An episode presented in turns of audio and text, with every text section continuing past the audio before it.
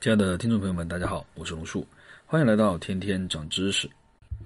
经常会有人问，是先有鸡还是先有蛋这个问题。这个问题乍一想呢，挺难的，把你陷入到一个思考的有个死循环里面去了。但你要跳出来去想的话，其实啊更难。为什么？因为其实他在问另外一个问题。因为鸡蛋啊是受精卵，对吧？那受精卵呢？那肯定是雄性和异性的精子和卵子的结合体。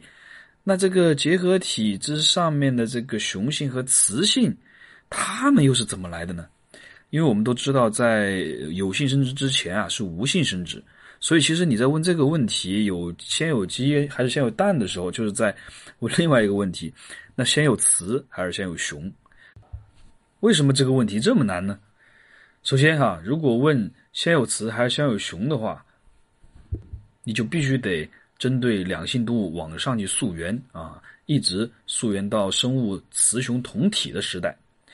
早期的生物啊，都是雌雄同体的，这样的生物呢，都是自己给自己受精啊，然后自己产卵孵化，靠这种手段进行繁衍。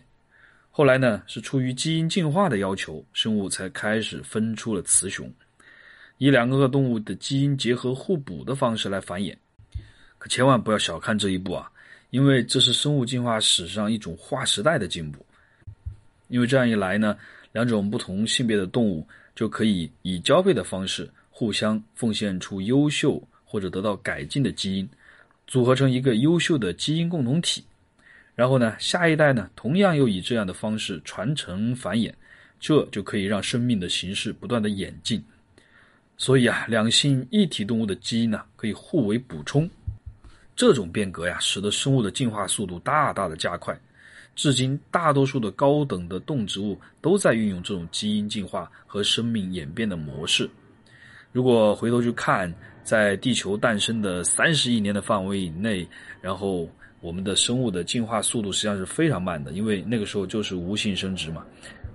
但是，一旦呃动物找到了这种有性生殖的方式以后呢，我们可以看到这个进化的这个速度就明显的加快了很多很多。尤其是从五亿年多开始，从我们的第一个那个有性呃动物盾皮鱼开始的啊，就特别快了。好，说到盾皮鱼，有一个很搞笑的事啊，因为盾皮鱼的化石是两只盾皮鱼在进行交配的时候发现的，所以就很尴尬了，就是这两只鱼。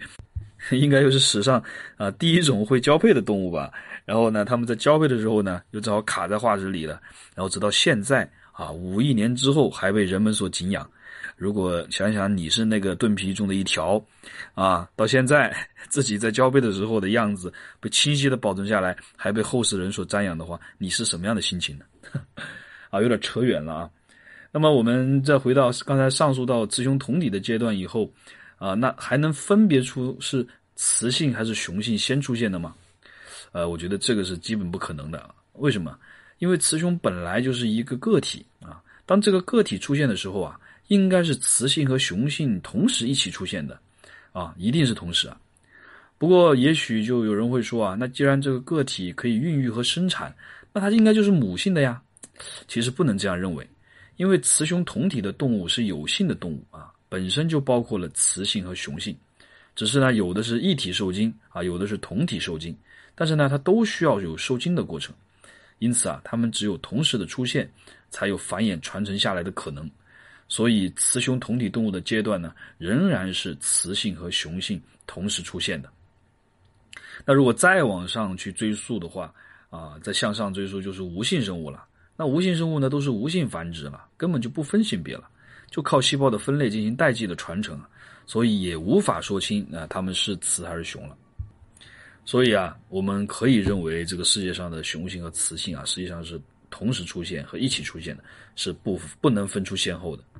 有些同学可能觉得，哎，这种观点很荒谬，或者很难理解啊。那我们就举几个现在还存在的雌雄同体的一个动物，然后我们来看一看它们现在是怎么生存的，然后可能会帮助你去理解我刚才的话啊。首先，我们来看一下大西洋扁贝，在北美洲沿海啊，生长着一种有趣的大西洋扁贝。雄性扁贝呢，在水底漫游啊，直到最后找到了合适的配偶，这时候它就伏在雌性扁贝的身上。没过多久啊，雄性扁贝就会失去生殖器，而完全变成雌性扁贝。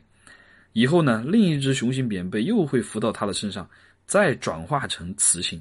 这种交配过程就好像是一种塔状的扁背链啊，下面一层层层都是雌性啊，最顶上一层呢就是雄性扁背。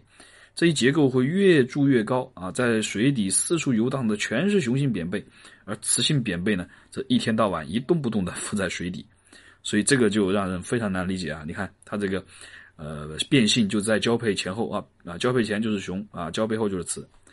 第二种动物呢是藤壶啊，成熟的藤壶呢是雌雄同体的生物，每只藤壶身上呢就同时长着雌雄两性的生殖器官，啊，藤壶呢喜欢群居。啊，仿佛这样呢才能感到安全。但是过分密集的群落呢，又会使大量的藤壶幼幼体夭折。有时候啊，藤壶采取这样的方式避免过分拥挤，就密密麻麻的吸附在轮船的船身上，把这个危机转嫁给人类。而为了适应这种头尾颠倒的生活方式呢，藤壶的卵巢是长在头上的。还有清洁鱼啊，这种鱼之所以有这么一个有趣儿的名字啊，是因为它们孜孜不倦地为别的鱼清洁口腔和鳍。在这种鱼身上啊，大男子主义发展到了登峰造极的地步。一条雄鱼拥有三房四妾，这些雌鱼啊都不准离开雄鱼的活动水域，它们呢也不会团结起来反对这位蛮不讲理的丈夫。有时候啊，一条雄鱼后面跟着两到五条雌鱼，排成一长串，其先后次序是严格按等级排列。而且雄鱼死了以后啊，地位最高的那条雌鱼就会成为群鱼的首领。更神奇的是，不出几天，它身上会自动长出雄性生殖器，而变成一条真正的雄鱼，而剩下的雌鱼则成了它的妻妾。是不是听完以后很哇塞啊？然后我们来看一下欧洲扁栗啊，这种软软的小生物是最典型的两性动物，它们轮流担任两性的角色，先是雄性，然后是雌性。它们之所以能这样做呢，是因为体内啊长着雌雄两种生殖器官。这种雄雌交替的过程啊，称之为节奏性连续雌雄同体。所以啊，这种动物是年复一年的轮流担任两性角色。然而，生活在较为温暖的地中海的扁栗呢，却能在同一季节里同时承担雌雄两种角色。这种欧洲扁栗啊，长着十分坚硬的外壳，不易受到攻击，只在满月或新月后交配。还有澳大利亚扁虫啊，是扁形动物门的无脊椎动物，也是雌雄同体。它就是交配时候，谁的生殖器先插入对方体内，谁就扮演男性的角色。还有一种海鲈的鱼类啊，也是非常滋味鲜美的鱼啊，它是经历着完全变性的过程啊，从成熟的雌性变为成熟的雄性。这一变性的过程通常是在海鲈五岁的时候进行的。当然，跟它比较像的就是我们比较熟悉的黄鳝了，它呢也是年幼的时候为雌啊，生殖一次以后转变为雄性。这种雌雄性的转变现象啊，我们把它称为性逆转现象。好，讲了这么多啊，其实啊，我们也可以发现，呃，粗略估算一下的话，现在地球上雌雄同体的动物的物种数量其实是达到了六万五千多种，啊，而我们目前已知的动物物种的总数呢是八百六十万种，所以呢，雌雄同体的动物物种的比例实际上是在百分之零点七左右，这个比例其实不算很高啊，当然，当然也不算很低哦。所以其实比我们想象中的要多得多，啊，为什么要讲这么多关于这些雌雄同体动物的故事呢？就是因为想要帮大家去理解啊，在雌雄现在分隔特别明显的现在的这种有性的的繁殖的动物啊的同时，还有那么多雌雄同体动物。那么在最开始的时候，那种雌雄同体的动物的时候啊，就其实是很应该是很常见的。所以在那个过渡阶段呢。或者是在这个之前的无性到有性之间，那雌雄同体可能就是一个很漫长的时间，而在那个时间段，也许呢就是雌雄同体动物占了绝大多数啊。而我们现在再去理解，那先有雌还是先有雄，其实就不能再去分辨了，因为刚才也讲了，这么多的动物，他们是很难判断是它是雌还是雄的，所以你在问这个问题的时候，可能实际上就错了。好了，讲了这么多，最后用花木兰的一首词来结束吧。雄兔脚扑朔，雌兔眼迷离，双兔傍地走，安能辨我是雄雌？